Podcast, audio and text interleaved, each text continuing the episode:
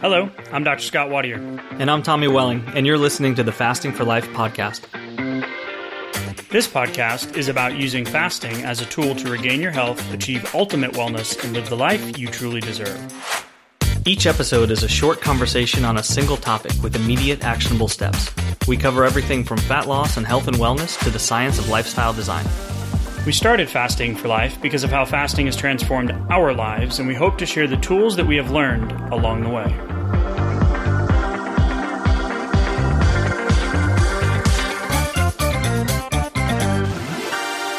Hey everyone, welcome to the Fasting for Life podcast. My name is Dr. Scott Watier, and I'm here as always with my good friend and colleague Tommy Welling. Good afternoon to you, sir. Hey Scott, how are you?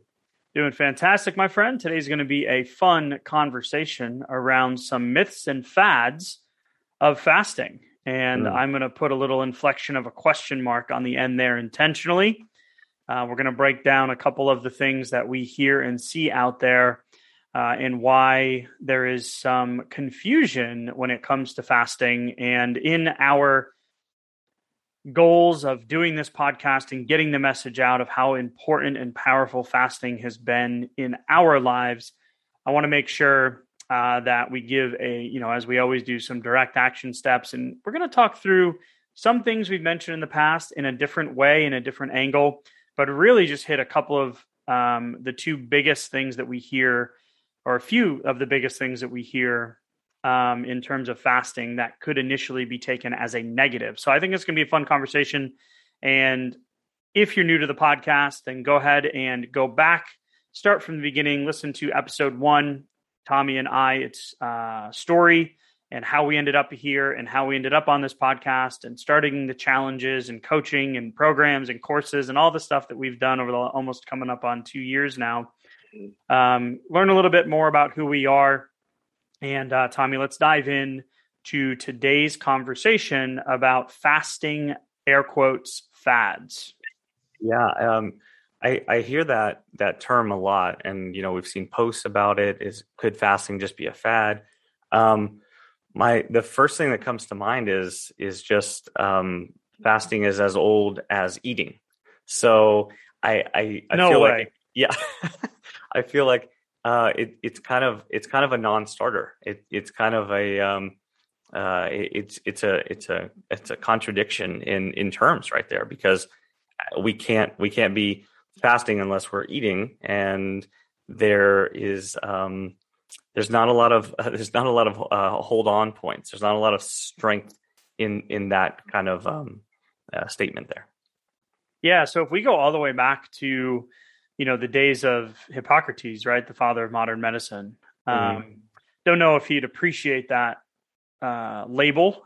Maybe a hundred years ago, it might be a little better than it is today. Sure. Um, but you know, there was he would prescribe uh, and recommend you know fasting for a handful of different types of illnesses and things uh, mm. back in that time. So fasting, like you said, I love that point. It's been around um, since since food, right? Since eating, yeah. fasting, and fasting and feasting. Um, right. The other reference that we make mention a lot of, and you can find the PDF, is the Fasting Cure by Upton Sinclair. It's a it's a oh, it's a, a group one. of case studies and anecdotes. And he was a reporter, and people would mail him letters back in the day when people wrote letters mm-hmm. across the country, and he just kind of put them all into this book.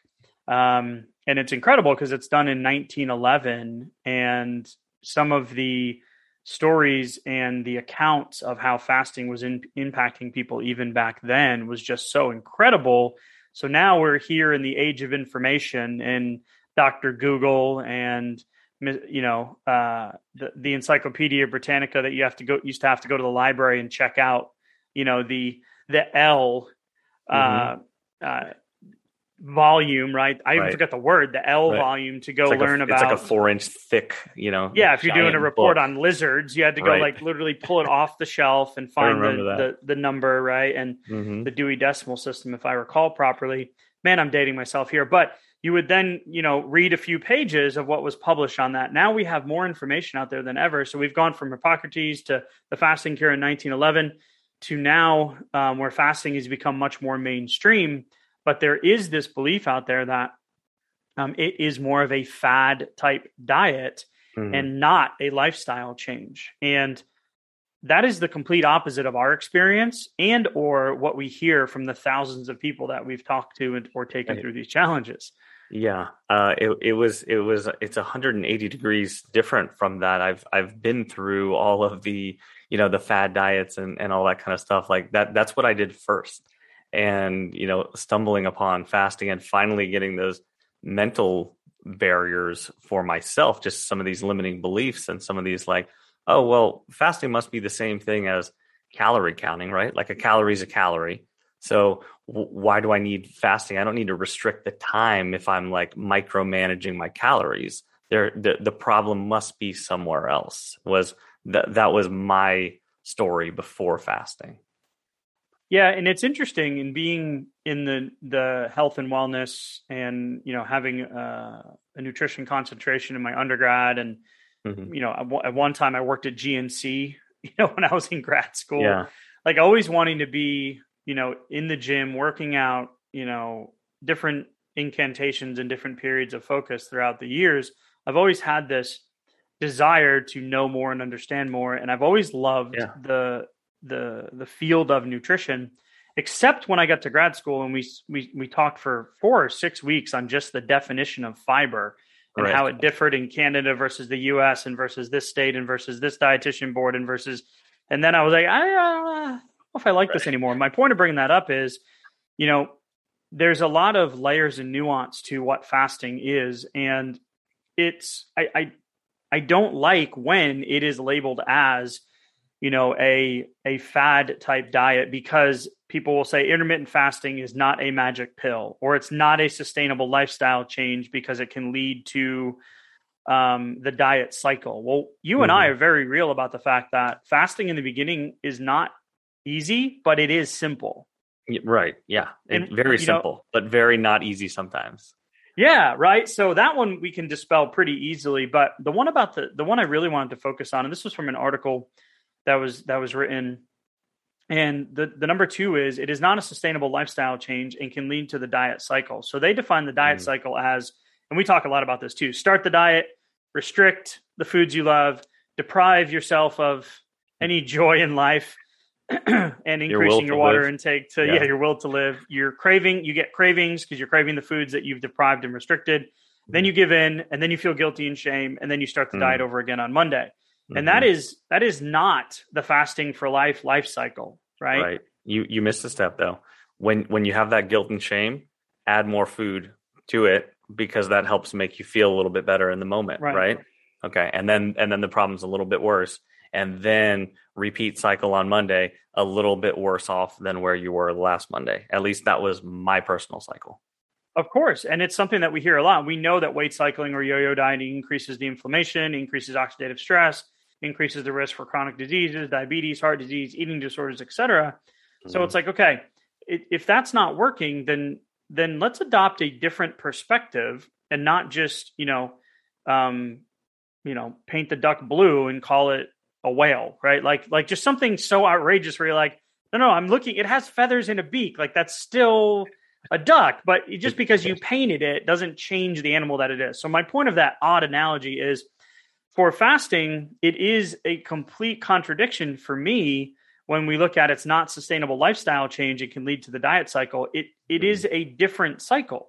So you're starting with an intention to set a timer. So yes, mm-hmm. you are restricting the time when you're eating for a from a physiological purpose. Right. And you're then not depriving, you're allowing the foods that you love and enjoy into the eating window, right? When you decide right. to break your fast. And we'll talk about right. this, you know, in a minute about the, you know, eating at different times of day and we'll, we'll go down that fad or uh, mm-hmm. or or untruth or myth here in a minute. Yeah. And then this, you know, myth, yeah, and then you eat and you enjoy it so over time, when your hormones and physiology start to balance, your cravings go down. You have less desire to have those foods. Right. And then at the end of the cycle, you actually regain confidence in control rather than guilt and shame. Mm-hmm. And then the diet doesn't have to start on Monday. It's simply the cycle simply restarts when you restart your timer. Yeah. So there was there was an aspect in there. It, it's almost instead of uh, being a, a vicious cycle in the wrong direction. It's it's allowing that time to actually heal some of those food relationships is a little bit of what I just heard, as well as right. the physiology that goes along with it that leads to some of those cravings that bring us back to some of those foods that aren't serving us. So we're we're we're putting time, we're putting some separation time um, between those things, and allowing uh, rebalancing to happen within our our insulin sensitivity, our our cravings as well, and then and then ultimately the calories that we bring in and the types of foods that we're actually enjoying and look for looking forward to. So to, to continue the conversation through these five points, right, of why um, it can be said that fasting is a fad and not an actual lifestyle change. Mm-hmm. The first was magic pill. We dispelled that pretty easily. Um, number two, that the life cycle. So we just broke down the life cycle. The third thing is here it says it does not teach you anything about the composition and nutrients in food. Well, maybe the material on fasting that this person has read or people see on you know on the world wide web right the yeah. Encyclopedia britannica on steroids right? Like all of mm-hmm. these different articles and things like it, one of the things that you just mentioned was we talk more about the emotional connection and relationship with food than we do about fasting. Like fasting's super simple. Like you're either fasting or not right? Right. Um, but we do spend a lot of time talking about and this is why we came up with the insulin friendly food list and and the insulin friendly lifestyle. Um, mm-hmm. I don't think came up with those terms, but we've adopted them into our programs and into our sure. mantra. Right. Um, because we do really want to focus on giving ourselves nutrient dense food so our body knows that it has it's safe to to burn fat it's safe mm-hmm. to balance hormones and i i just fasting isn't we say this often reparations for something you did over the weekend or restriction so you then can go off the wagon you right. know and and fall flat on your face and have to restart the cycle again right, like right. fasting you want to focus on the the the composition of foods and we talk a lot about that as well yeah and you know because it's going to matter it's going to matter for how easy it is to actually set that timer to stick with it and then coming off of it and then and then setting your plan for the next fast that's going to come after that because you know the composition of the food is going to matter but it, again it's going to affect those those cravings and your actual you know physiological balance so i i think that that it's I, I see why people will will say like, oh well, fasting is just a fad because it, it's it's exploded in popularity just in the right. last few years. I mean, it's it's kind of everywhere. Um, I mean, you, you know, obviously uh, we're we're a bit we're a bit more narrow in our focus, but I, I see it pop up and people seem to be a little bit more familiar with it than they were a few years ago. And then right. so it, it can be easy to kind of paint it with this broad brush, like, oh well, it must be a fad because I'm just now hearing about it. And because I've tried other things in the past and they were obviously like some sort of fad. They didn't work. So this is probably just not going to work either. And then just kind of like shut down from there. Yeah, and it, it it's it's interesting because as as I continue to read through this, the last two, just to round it out here, where it causes you to ignore your body's natural hunger cues, which is actually the opposite of what happens. Mm-hmm. Um, a lot of our hunger cues are not actual hunger, and we we break this down in detail. We've done episodes on um, the cephalic phase of hunger and dehydration and stress and sleep and how those all can mess with your leptin and your ghrelin levels, which tell your body if you're hungry or if you're full. And then the fat cells themselves can increase the leptin resistance, so your brain's yeah. not hearing the messages. So fasting actually helps to balance those things out. And one of the things under this one is like, well, yeah, if you skip breakfast, then you, there's studies that show you have a higher, you know, increase in obesity and diabetes risk. Well, if your hunger cues are actually working properly, um, waking up in the morning not hungry is not necessarily a bad thing.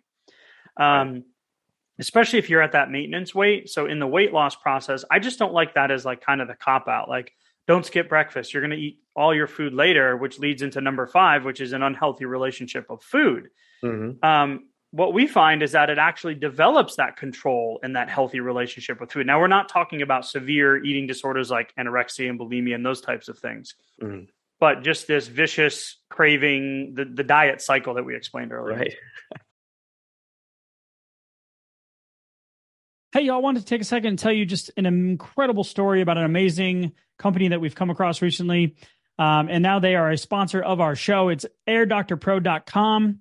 You can head to the website, use a promo code uh, fasting for life to receive up to $300 off. But most importantly, uh, my little guy, my two year old, has not slept consistently through the night uh, since he was born. We have tried everything you can imagine. He is our third child, and we're just like, what is happening? So we have gone to great lengths, time, money, and effort to figure out um, how we can help him sleep.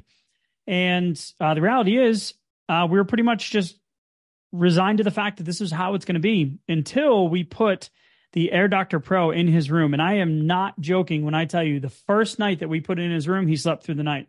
The second night, slept through the night. Now we're up to 35 plus days that he has slept through the night. He has only woken up two times rather than two, three times a night, two times in the last 35 days and counting. And we are just so incredibly grateful. The reality is, uh, we had a feeling that it was something that we were missing. And the indoor air, air, that we breathe is two to five times more polluted than outdoor air these days. In some cases, up to 100 times more. We spend 90% of our time indoors. And we take 20,000 breaths a day. So, what's the solution? An air purifier, cut above the rest. I'm not going to lie, we have tried others. We've tried other HEPA filters, we've tried other air filters. We have spent the money, and they have not done the results that Air Doctor did in literally the first day that we put it in his room. They filter out 99.99% of dangerous contaminants. That includes pollutants such as allergens, pollen, pet dander, dust mite, mold spores, and even bacteria and viruses. So I don't know what it was that was keeping them up, but it is now gone. So Air Doctor comes with a 30 day breathe easy money back guarantee. So if you don't love it, send it back for a refund minus shipping. Head to airdoctorpro.com, use promo code fasting for life to receive up to $300 off air purifiers, an exclusive listener um, offer for you as well. You'll receive a free three year warranty on any unit, which is an additional $84 value. That's exclusive to you, the podcast listener, now hearing this in real time. Lock this special offer by going to airdoctorpro.com and use promo code fasting for life. You guys know that we are very particular with who we partner with. And if it wasn't for this incredible company and this, the incredible results that we've seen, I would not be encouraging you to head to the website and take advantage of the Fasting for Life promo code. So, if you support our sponsors, you are ultimately supporting us. We are grateful for you listening in. And now back to today's episode. Yeah, like it's okay to wake up not hungry for breakfast. It's okay to not have that breakfast, right? Like that's the easiest way that that that's the natural way to fast, right? Is is we go from, you know, at least from dinner to breakfast. But just extending that by a few hours by not having breakfast, um, you know, is is is a good uh, easy way to kind of extend that fast. But you know, when when we talk about meal timing, there's there's some other interesting aspects of that too, which is that when when we start looking at the data and you say, okay, well, does meal timing matter? And that's where one of these these kind of fad comments came from. It said, right, um, it's it's not about the time of the meal. It doesn't matter if you eat late at night. It's about the calories. And so that's that's kind of going back to the the calorie is a calorie is a calorie, but it's it's not just that simple for the human body.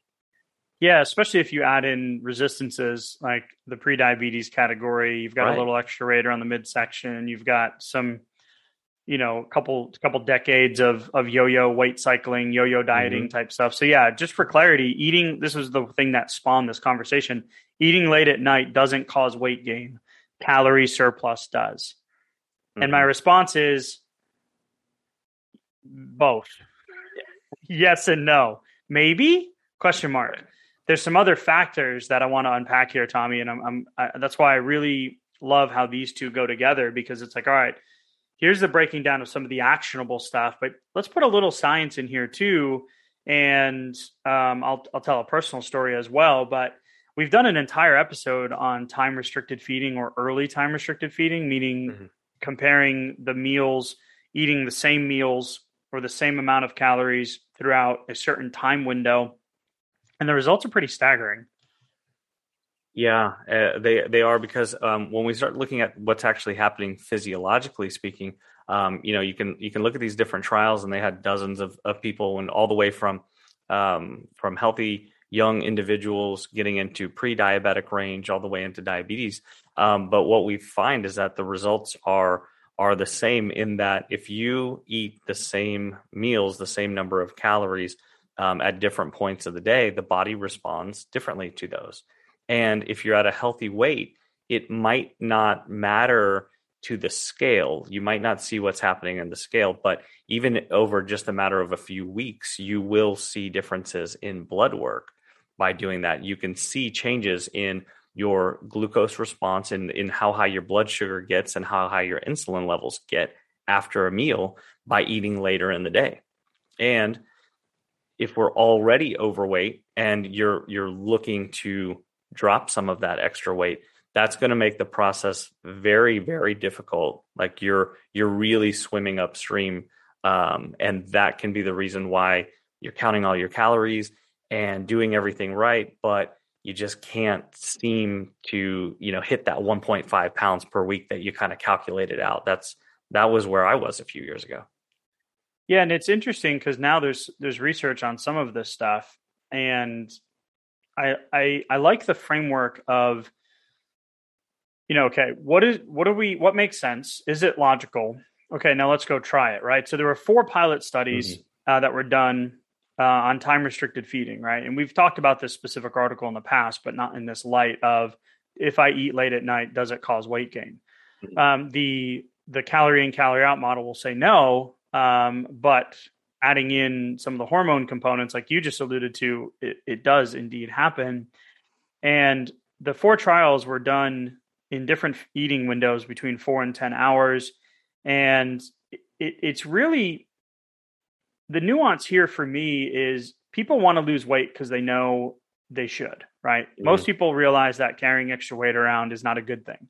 Your right. doctor tells you, society tells us, good or bad, social media, etc. Like we know yeah. that there are health effects to carrying extra weight. And that's really what motivated you and I to start fasting mm-hmm. is that you know, we knew that the path we were on and where we were trending wasn't going to get us to where we needed to be. It was going to, you know, put us on the path of, you know, my family, my previous generations, my grandparents, my dad, they're all on that same yep. path, right? Trending in that direction. So mm-hmm. the point here is not necessarily about the weight, but it's more about the health metrics like insulin levels, insulin resistance, uh, cholesterol levels, inflammatory markers, which all lead to blood pressure issues, heart disease, diabetes, which we know shortens your lifespan. So these four trials looked at middle of the day and evening, and it was cool. Um, this was in the introduction of, of the article in Cell Metabolism, where it said restricting intake to the middle of the day reduced body weight or body fat, fasting glucose and insulin levels, insulin resistance, hyperlipidemia, and inflammation. So it reduced all of those things. If you compared that to the time restricted eating in the late afternoon or evening, that produced mostly no results or worsened postprandial, meaning post meal, post ingestion of food, glucose levels, beta cell responsiveness, which is the insulin producing cells in the pancreas, blood pressure, and lipid lipid levels. So right there mm-hmm. in the introduction of this article, they mentioned two other, a handful of four other pilot studies that showed eating midday, so MTRF, midday time restricted feeding, mm-hmm. compared mm-hmm. to um, late time restricted feeding showed better benefits. And then on top of that, the the article talks about moving that window earlier in the day and the benefits even exceeded that.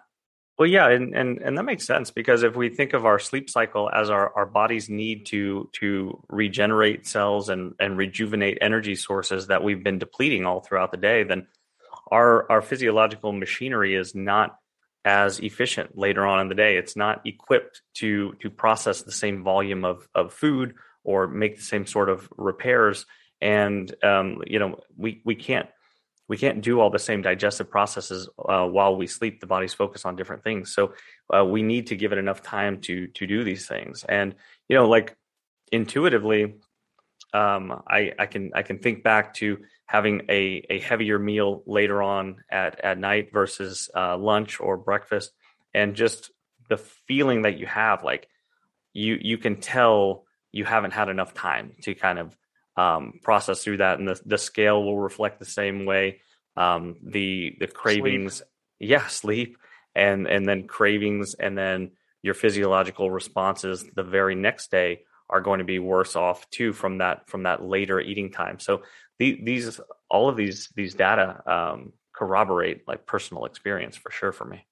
Yeah, I want to share a couple of those too, because there's a study here um, from one of the CGM companies out there that showed uh, this gentleman that had some pretty crazy blood sugar results changes, mm-hmm. right? And the whole point of mentioning insulin and blood sugar is that insulin is the molecule, uh, is the hormone that allows your body to burn fat, right? So if insulin is high, you're not going to be in a fat burning state. Yes, you right. might wake up the next day and the scale goes down a little, but that's probably water retention or whether or not you've used the restroom that day or how many sure. times you have, right? So, mm-hmm. and then that whole, you know, carbohydrate keeping the water retention and how heavy water is. And um, so you'll still see the changes, but you're not really burning that fat, which is what we want to see. And the cool thing about that article, it goes on after it compared the the, the middle of the day and then the later in the day.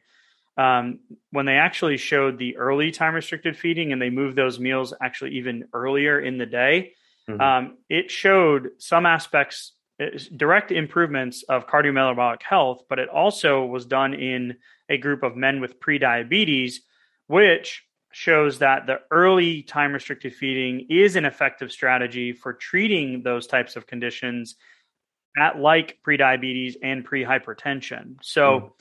we're talking about like real life yeah, health effects yeah. by just moving. So let's in certain situations, a calorie is a calorie. In certain situations, it's not. They're both, yes, of course, a calorie is, how do I say this? A calorie is always going to be a calorie. Right. But we've got multiple um, uh, checkpoints here saying, okay, like you said, you're struggling, you're doing everything right, you're counting, and you just can't seem to get get the momentum going. Just simply moving that mealtime earlier in the day, like this gentleman who did the um, the CGM challenge, he said that eating the same thing for lunch and dinner, um, excuse me, he said that um, when he ate the same thing for lunch compared to dinner, his blood mm-hmm. sugar numbers in the evening when he ate dinner, the same meal would go up by uh, at almost 20 milligrams per deciliter.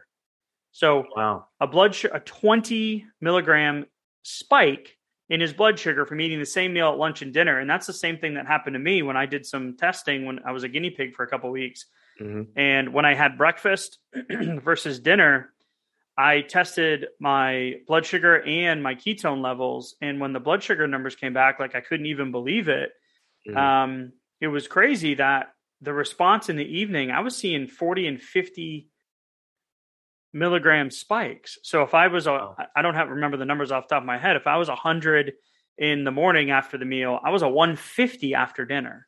Yeah, that's that's huge because that's that's where your A1C is coming from. So that means all the while A1C is ticking up, a, a marker for you know pre-diabetes, blood sugar issues, and your your insulin response is going to have to be higher to try to combat that too.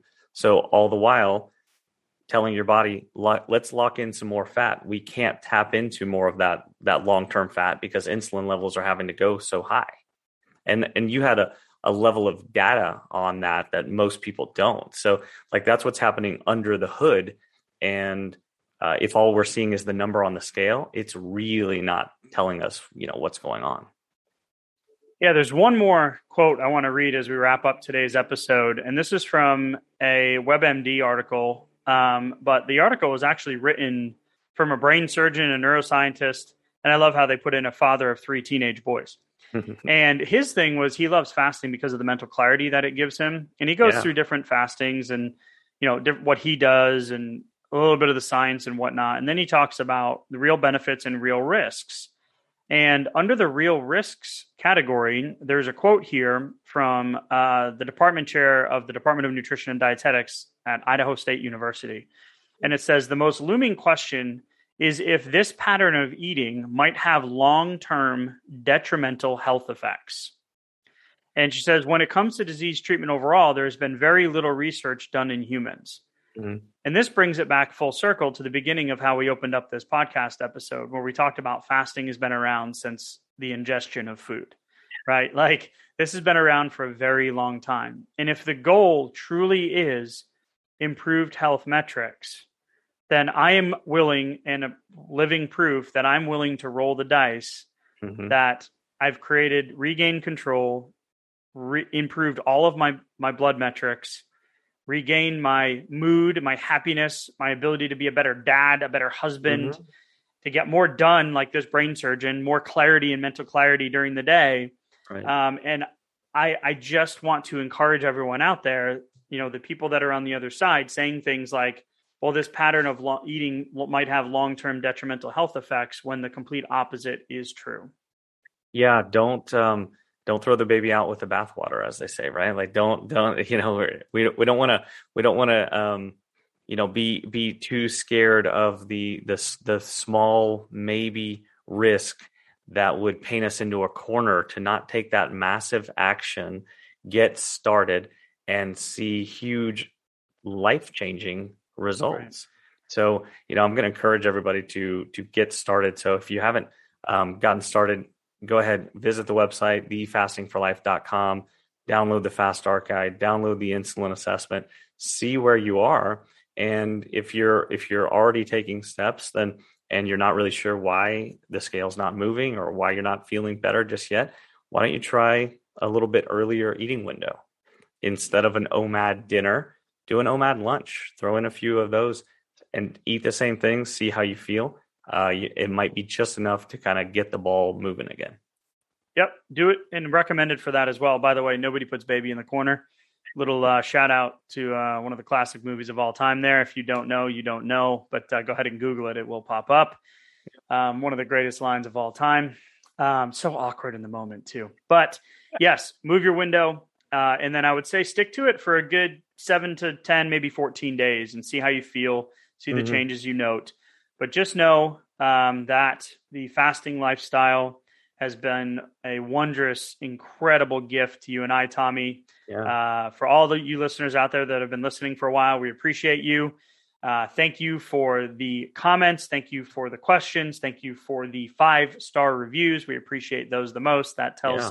Apple Podcasts and the powers that be that we're doing some good work. So, Tommy, as always, thank you so much for the conversation. Head over to the website, like Tommy said, check it out, thefastingforlife.com, and we'll talk soon.